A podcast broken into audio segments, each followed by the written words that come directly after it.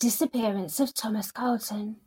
The Post Standard News of October the 19th, 1993 writes Search keeps hope alive for hiker. More volunteers are sought to look for the man, missing in the Adirondacks for eight days. Hiker Thomas Carlton has been missing for eight days in the Adirondack High Peaks. 36 forest rangers and volunteers combed the rugged terrain Monday for the seventh consecutive day without finding a trace of Carlton. Today they will return again. His wife, when she travelled to the Adirondack and met with the rangers, said she was overwhelmed with the search effort to save her husband's life. The newspaper said forest rangers appealed for more volunteers to help search a 100 square mile area. One of Carlton's friends, David, spent Saturday and Sunday looking for his friend. Carlton parked his car October the 5th at a popular starting point for many High Peaks hikes. He planned to hike by himself in the mountains over the Columbus Day weekend. Last Monday, when he failed to return, his wife contacted authorities. Then, the Buffalo News reported couple spot missing hiker. State Forest Rangers and volunteers refocused their search for Thomas Carlton after a couple told authorities they had seen the missing hiker in the Adirondacks two weeks ago, a state official said. The man and woman said they saw a man fitting Carlton's description on October the 9th at a lean to on the Indian Pass Trail, about four miles southwest of where Carlton parked his car that day said R. W. Groneman, a spokesman for the State Department of Environmental Conservation. The couple subsequently confirmed that the man was Carlton when authorities showed them a flyer with his photo on it. Meanwhile, dozens of volunteers had assisted park rangers in a methodical and often what was described as a grueling search for nearly two weeks. Then, fast forward to December 2002, and the Syracuse Post Standard reported Thomas Carlton declared dead by a judge after being missing for nearly four years, after last being seen in a remote area near Lake Placid. He's never been found. The supernatural rescue of a boy in a wooded ravine. On June 6, 1994, Christine Skubish and her three year old son Nick set off from her parents' home in Sacramento to embark on a drive to Carson City in Nevada, where Nick's father lived. Christine was a part time waitress and she had just qualified as a paralegal. It was said that she was hoping to start a new life with Nick's father. Off they set, with her 1991 Hyundai packed with all their belongings, although Christine didn't seem to have packed food and drink for the journey, as we will later learn. Christine apparently planned to stop off to see friends briefly along the way before carrying on to Nick's father's home. Their journey to a new life took them along Highway 50 through the wilderness of the Sierra Nevada mountains, once a place where highwaymen roamed to rob stagecoaches in the remote hills and woods. Christine and her son never made it to Nick's father, and so would begin a very mysterious tale in which, for a while, it appeared that Christine and her son had vanished entirely. Having left their home in Garden Valley, some time later they stopped for gas at Placerville Shell garage. When Christine's mother did not receive the telephone call she'd been expecting from her daughter to tell her that they had arrived, Christine's mother contacted the authorities, and a search for Christine's car began. But it was all to no avail. Meanwhile, a lady called Deborah Hoyt was 45 miles west of Placerville in Sacramento, visiting relatives, when she woke up in the middle of the night. She'd had a disturbing dream which gave her a compelling feeling that she must drive along Highway 50. She later said it felt like there was something pulling me up the mountain. So, waking in a panic, she insistently woke her husband and told him they must go now even though she hated driving at night and did not like driving along Highway 50. Her husband tried to persuade her to wait until morning, but she was adamant, and so in the darkness they set out along Highway 50. Later, Deborah told her husband to stop the car.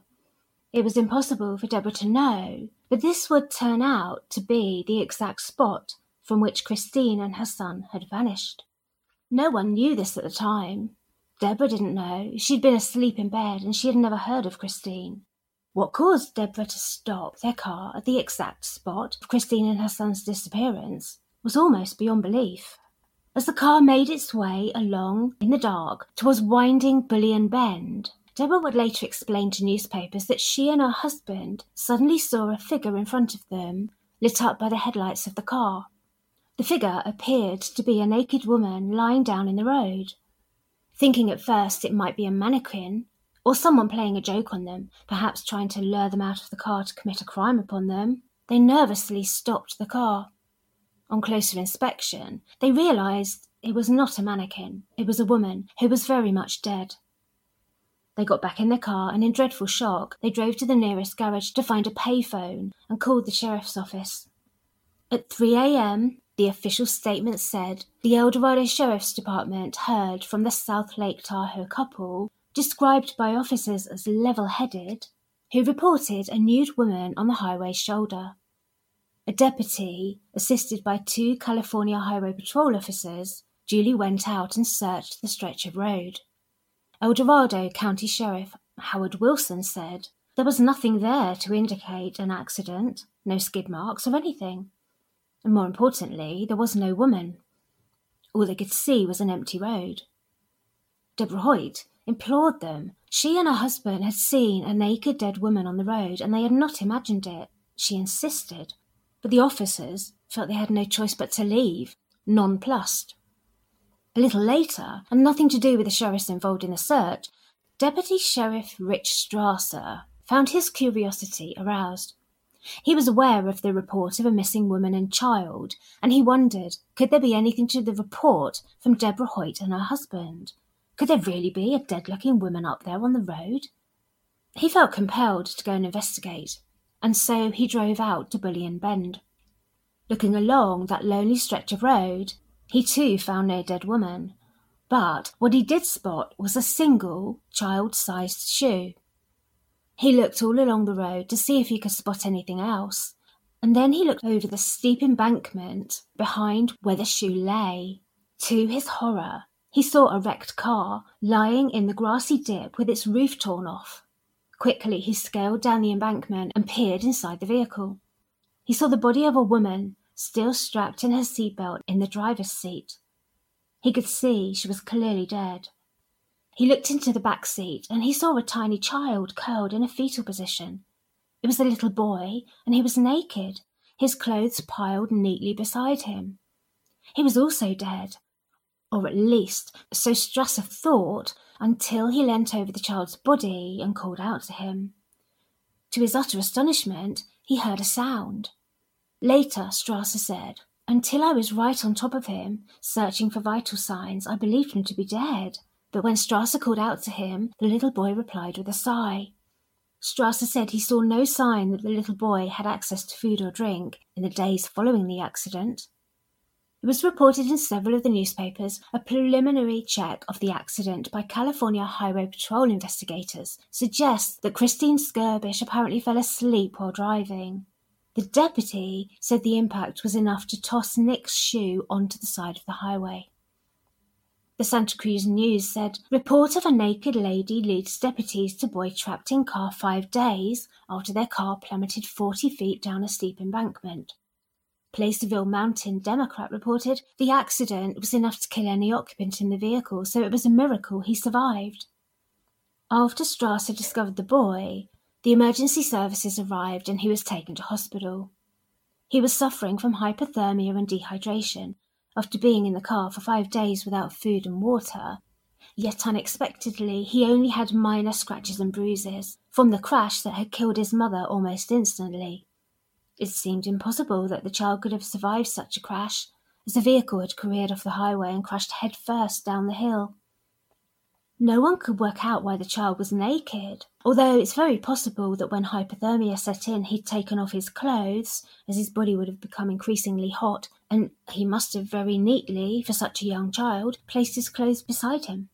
The doctors all agreed that had he not been found when he was, he would have deteriorated and quickly died because he was turning blue when he was found. As Nick recovered in hospital, He was heartbroken to be told by his family that his mother was now in heaven, but he also began to explain that he had left the car and climbed up the hill and down again. This shocked the family, and they could hardly believe this could have been possible. The hill was so steep, and he was so young. Kingston Gleaner newspaper said Karen Nichols Daniels, Nick's grandmother, told them. He said there was a tree lying on his mummy, and he said he couldn't open the door and he continued explaining that at times he saw a bright ball of light floating above him. Inside the light, he said, he could see the silhouette of a woman's figure.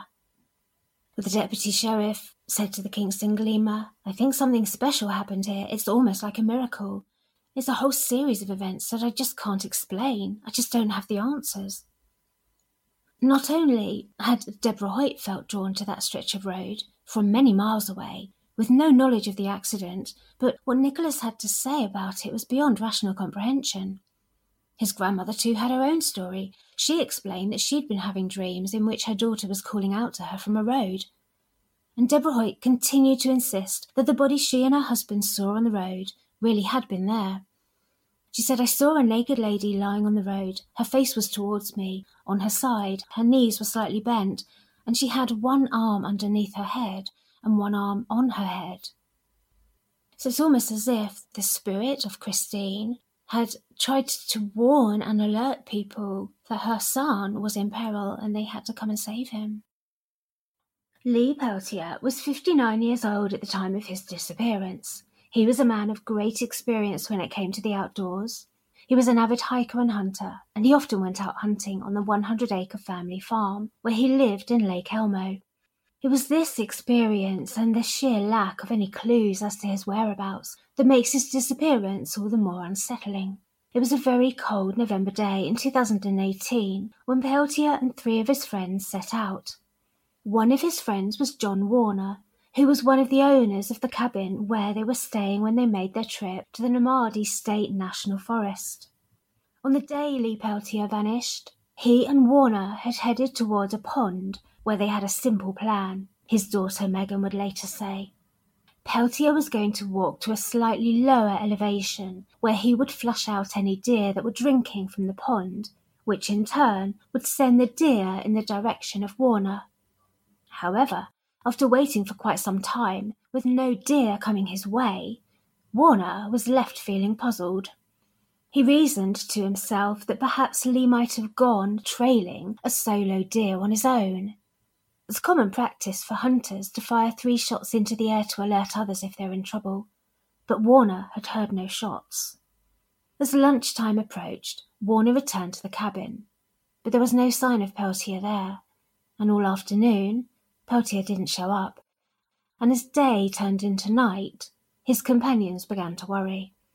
There was no cell phone coverage at the cabin, so they couldn't call him, and they couldn't call for help, and so they built a bonfire and listened out for any rifle shots.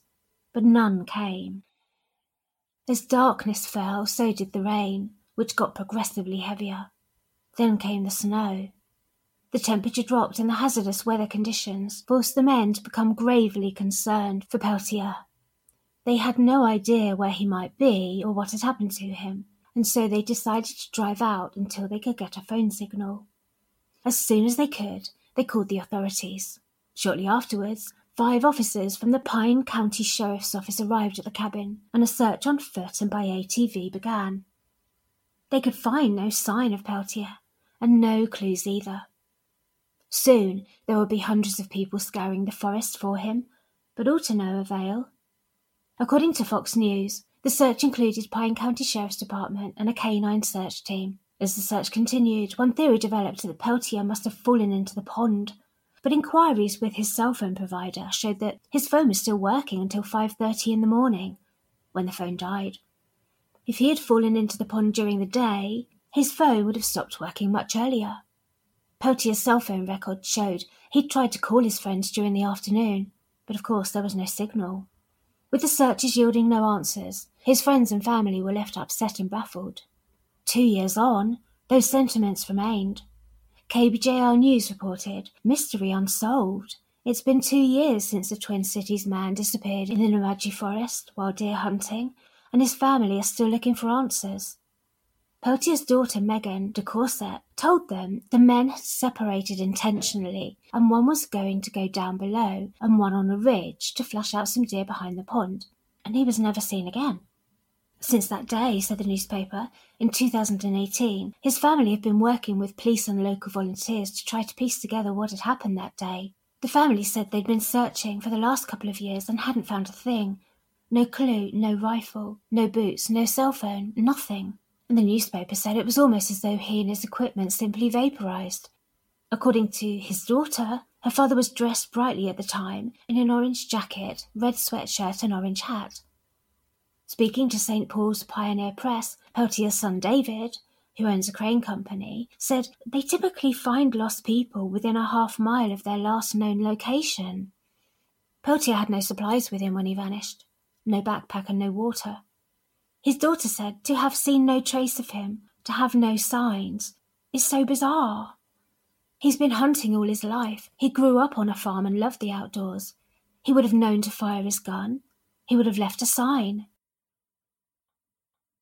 Fortean researcher of the 1950s, Harold T. Watkins, related an incident in the summer of 1905 in which three young German men from Berlin University, who were students of seismology, went to an isolated township of farmers and fishermen on the northeastern coast of Iceland. They left on horseback to explore the wild, rugged region. When they set out, it was sunny and bright, and they were in high spirits, sharing entertaining stories as they rode along. After some time, they came to a stop at a small group of farmsteads where they planned to disembark and go for a swim in the lake. Then they planned to pitch their tent along its sandy shore. A farmer warned the young men that this area had an evil reputation. This place is uncanny, said the farmer. And in twenty years I've known only three people who ventured in here, and they would not stop here even one night. They returned here saying they did not like the atmosphere on the shore where you planned to camp. The Germans asked him why. The farmer noted the glances between the Germans, conveying disbelief, and showed that he was actually annoyed. All I will say is that this place is uncanny. I and my forebears have lived here for more than three hundred years, and I tell you, young gentlemen, that I myself would not spend a night here for ten thousand gulden. The German men laughed. We're students of science, not connoisseurs of old wives' tales. If you mean spooks are here, such things have no place in our philosophy. So have a good day and with that the Germans spurred on their horses and rode off laughing. The farmer knew the region, they did not, and he did not share their light-heartedness. In due course, the three Germans reached the shores of the hot lake from which the steam rose. They pitched their tent and sent away the native guide with their horses. Come back in a week's time, they told him. We have food enough to last until then. The guide, casting a gloomy look on the young men, left at a gallop as if he had a desire to put as much distance as possible between him and the spot where they were. Well, two of the Germans went out on the lake in a collapsible dinghy. They were going to gather data on the temperature and depth of the lake. The third man, who was their leader, walked along the shore, examining the rocks and becoming quite absorbed in what he was doing. About half an hour later, he turned around to look across the lake at his friends, but there were no sign of them, or the dinghy and the whole lake was visible from shore to shore. They couldn't have landed on the further bank and wandered inland, for he would have seen them and the dinghy. He shouted out repeatedly, but all the answers he got in return was just the echo of his own voice. Where were his two friends? What had become of them? he wondered. He roamed the sandy beach for an hour or more, and then as night fell, he went into his tent. He had no ability as a tracker and no map of the region, and he feared that if he tried to follow the track taken by their guide, he would just become hopelessly lost in what the Fortean Howard Watkins calls the Fey Wilderness, which was many miles from habitation. Says Watkins, it may be surmised that he spent a very bad night. He began to fancy that he could see, out of the corner of his eye, shapeless things watching him and waiting. Fear, in its most elemental shape, seized him, and against it none of his science and rationality could prevail. He peered out over the dark and stealthy waters of the lake. He had a rifle and some ammunition, and towards midnight he began to fire at shadows in the blackness. All that is definitely known, says Watkins, is that the guide, when he returned with the horses a week later, found a demented man and had to gallop back for help. A search party was organised, and in a boat they dragged the lake, but no trace of the missing men or the dinghy was found. 43 year old trucker Donald Duga was last seen in Warroad, Minnesota at just after 5 a.m. on August the 12th, 2012. At the time of his disappearance, he lived in Russia, Minnesota and worked for a trucking company based in Warroad. It would later be reported that he had just returned from a long haul trip and was unloading his personal belongings from his work truck to transfer them to his own vehicle, then drive home. It was around 5 a.m. when he called his sister, then called 911 to report activity around his truck. According to the Vanished podcast, in Duga's 911 call, he told the police operator that someone was messing around outside his truck. In the call, he says there's movement and what possibly sounds like him saying, I don't know what they are for sure. A police car was dispatched to his location, and when the cop arrived, Duga told him that he saw approximately 10 people run off dressed in camouflage and that he heard one of them speaking about a needle. Six days later, his car was found abandoned inside Beltrami Island State Forest, stuck on a tree stump on an ATV trail. Footprints led southwards away from the vehicle towards Winner Forest Road.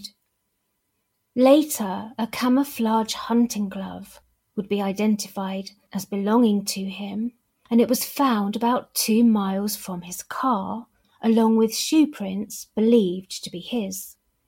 Ground and air searches failed to find any sign of Duga, however, and authorities asked hunters in the forest to be on the lookout for any signs of him, along with, what they said, anything unusual, such as clothing or any items that seemed out of place.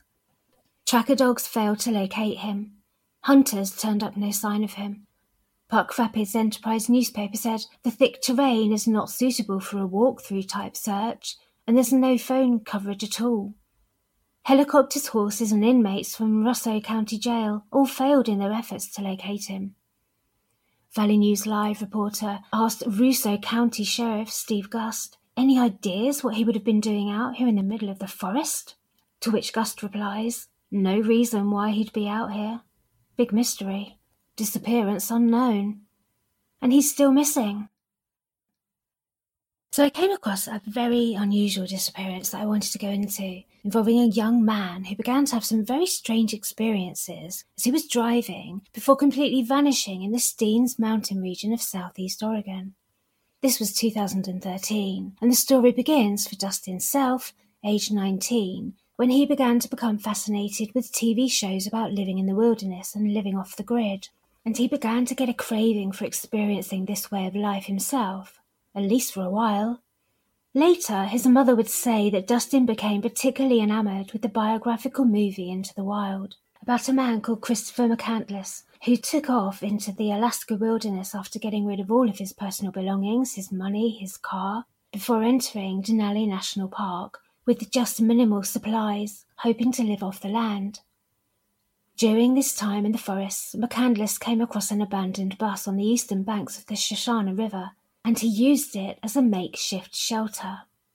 Months later, he would be found dead off the Stampede Trail, north of the boundary of the national park. It was determined that he starved to death, although it was also speculated that he could have died of poisoning after eating wild potatoes.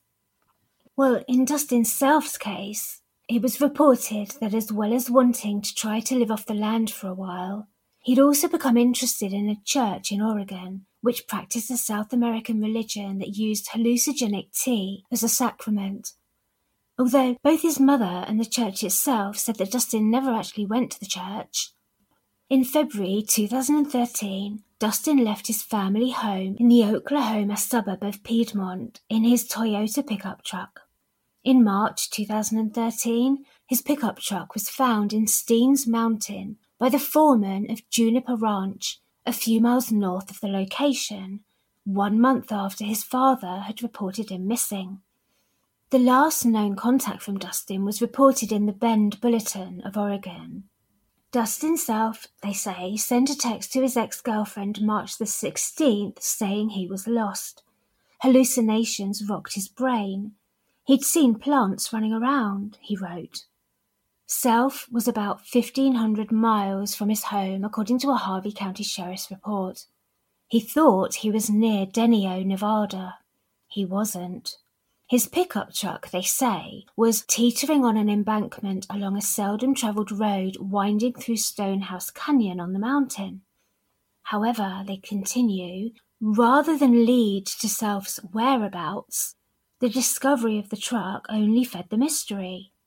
The sheriff's department found snacks and energy drinks in Dustin's truck, along with a GPS and his laptop. His sleeping bag, a Sub Zero one, a green tent, and cell phone were gone. Search crews were brought in and they scoured the terrain around the canyon, but they found no sign of Dustin nor any of his belongings. Efforts were made to ping his cell phone, but this proved fruitless. David Glerup, Harney County Sheriff, said, We never found him, his tent, or sleeping bag and the bulletin says the road on which Dustin's truck was found splits off East Steens Mountain Road, passes over a cattle guard, and winds up the mountainside, crisscrossing the creek. Well, it's a rugged road where the going would have been so slow. His truck had reached two and a half miles up the road, which the bulletin says could have been snow covered at the time, and it was muddy. The truck had slid off the road, and when it was found, there were blizzard conditions. His mother told newspapers that while Dustin was very prepared before he set out, and he had bought the best gear, he'd only camped with his family for a couple of days at a time before. The bulletin says the only possible clue they found in the search for Dustin were the remnants of a warming fire under a rock about 200 yards uphill from the truck on April the 21st, although it wasn't clear if Dustin had made that fire. And they say almost as big a mystery as where Self is now is why his truck ended up where it did. Up the mountain from where Dustin's truck was found, there are a couple of cabins spread far apart, which are owned by a ranching family in the area. But searchers found no evidence that Dustin had broken into either of the cabins or taken any food from them. The bulletin spoke with Sandra Downs, who passed Dustin's truck early in the morning of March 15th at Field Station, a gas station 50 miles south of Stonehouse Road, the day before his last text message. She said he mentioned to her that he had plans to head to Lake View, 100 miles west. Darrell Williams, president of Harney County Search and Rescue, used a GPS at Field's garage to plot the route to Lakeview and it gave directions to Stonehouse Road, which was where Dustin ended up. And so it appeared very possible that Dustin's GPS had sent him in the wrong direction. But Williams wondered why, when Dustin arrived at Stonehouse Road, following the GPS directions, did he then turn onto the road and start the incline when it was such a rough, uneven, muddy road and possibly snow covered? Dustin's vehicle was a two wheel drive, but Williams said that kind of road needed a four wheel drive, and he added that it was only drivable about three months of the year. We'll fast forward to October 2014, autumn of the following year, and a deer hunter stumbled across skeletal remains on Steens Mountain. They would soon be identified as Dustin Self. His wallet was there too. The New York Daily News reported that the deer hunter was crawling through the rocky steep terrain in search of deer. The location of Dustin's remains was seven miles from his truck. Authorities believed he died of exposure, but Oregon Live say questions remain in his death. His remains show the young man had hunkered down in the trees and stripped his clothes before he died. This, of course, could mean that he was suffering from hypothermia and his behavior was paradoxical undressing. Oregon Live reported that the hunter who found Dustin's remains, Jeffrey Neal, had spotted a deer and was trying to sneak up on it, according to search and rescue lead Williams. He cut through a grove of eight feet quaking aspens. First he found a coat, then a pair of pants, then a leg bone. As far as we could tell, said Williams, he had no clothes on. The coat contained a Toyota key, a cell phone, and cash, the sheriff's report said. The next day's search yielded more items, including Dustin's driver's license and credit card. Strangely, however, Oregon Live reports, Williams said the recovery team did not find a tent or sub zero sleeping bag. Oregon State Medical Examiner Dr. Karen Gunson told them there's no evidence of any injuries to his bones and added that they were not able to determine exactly when he died. His mother told Oregon Live, I can't figure out what happened. There's no logical reason why he didn't use his vehicle for shelter or find shelter down lower. He knew the first rule of survival was shelter. Dustin's ex girlfriend, Belle Taylor, said that while Dustin had been inspired by the story of Christopher McCandless, he believed his mission came more from the David Icke book Human Beings Get Off Your Knees, in which the author outlines conspiracy theories about government and society. Dustin wanted, she said, to find a place off grid where the government couldn't track him, and that was why he'd headed to Oregon. His mother counted, though, that she'd spoken with Dustin about the David Icke book, but didn't feel it overly influenced him. While his father, Victor, told Oregon Live that Dustin's inspiration for McCandless was overblown he said, I think he was just on a 19 year old's adventure, and he reflected on the fact that Dustin's GPS may have misdirected him. He said he had tried to give Dustin a GPS messenger before he left, which could send out an SOS and give his location at the touch of a button.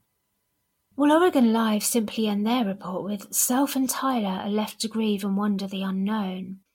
And here's probably why. Although the sheriff's report lists Dustin's last contact as a text message to his ex girlfriend, Belle Taylor, she told Oregon Live that Dustin phoned her at 6:15 a.m. on the day he went missing. At the time, she was returning from Disney World with her family. She took his call as they were waiting to board a flight from Florida. She said he was getting worse and worse. His conversations were getting weirder and weirder, so I went into the bathroom to talk to him so my parents couldn't overhear what he was saying. She told the newspaper that he told her he had been driving around a town for five hours and could not find how to get out. She said he said there were devil worshippers at every gas station he stopped at to get help, and that all the plants and animals were dead everywhere, and he was trying to bring them back to life.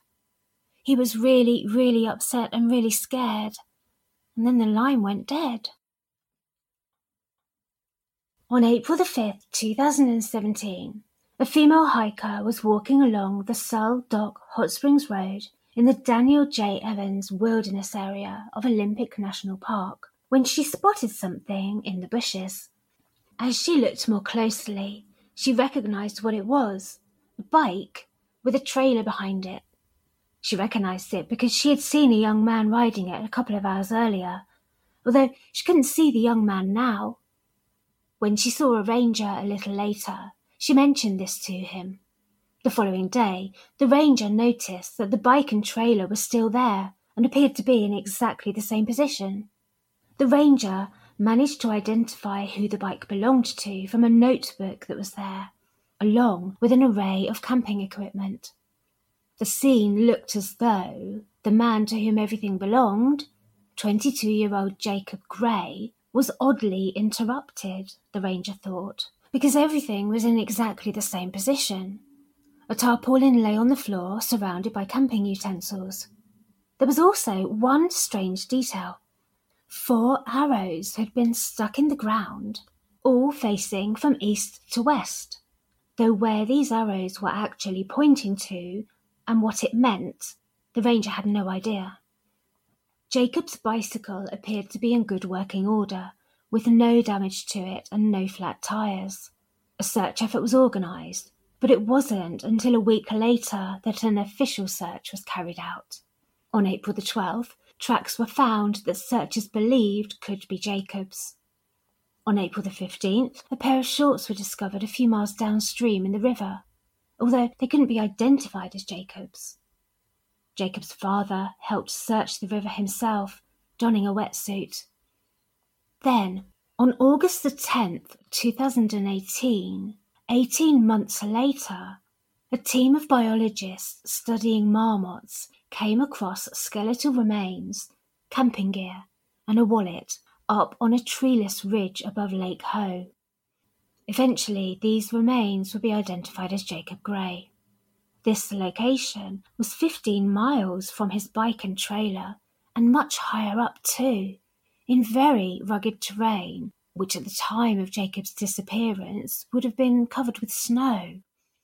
His father, Randy, said Jacob's clothes were found scattered along the ridge line. Jacob's cause of death was determined as inconclusive by Clallam County Coroner's Office, with no clear cause of death. Assistant Coroner Talina Zindane told local newspapers the cause and manner of death could not be determined.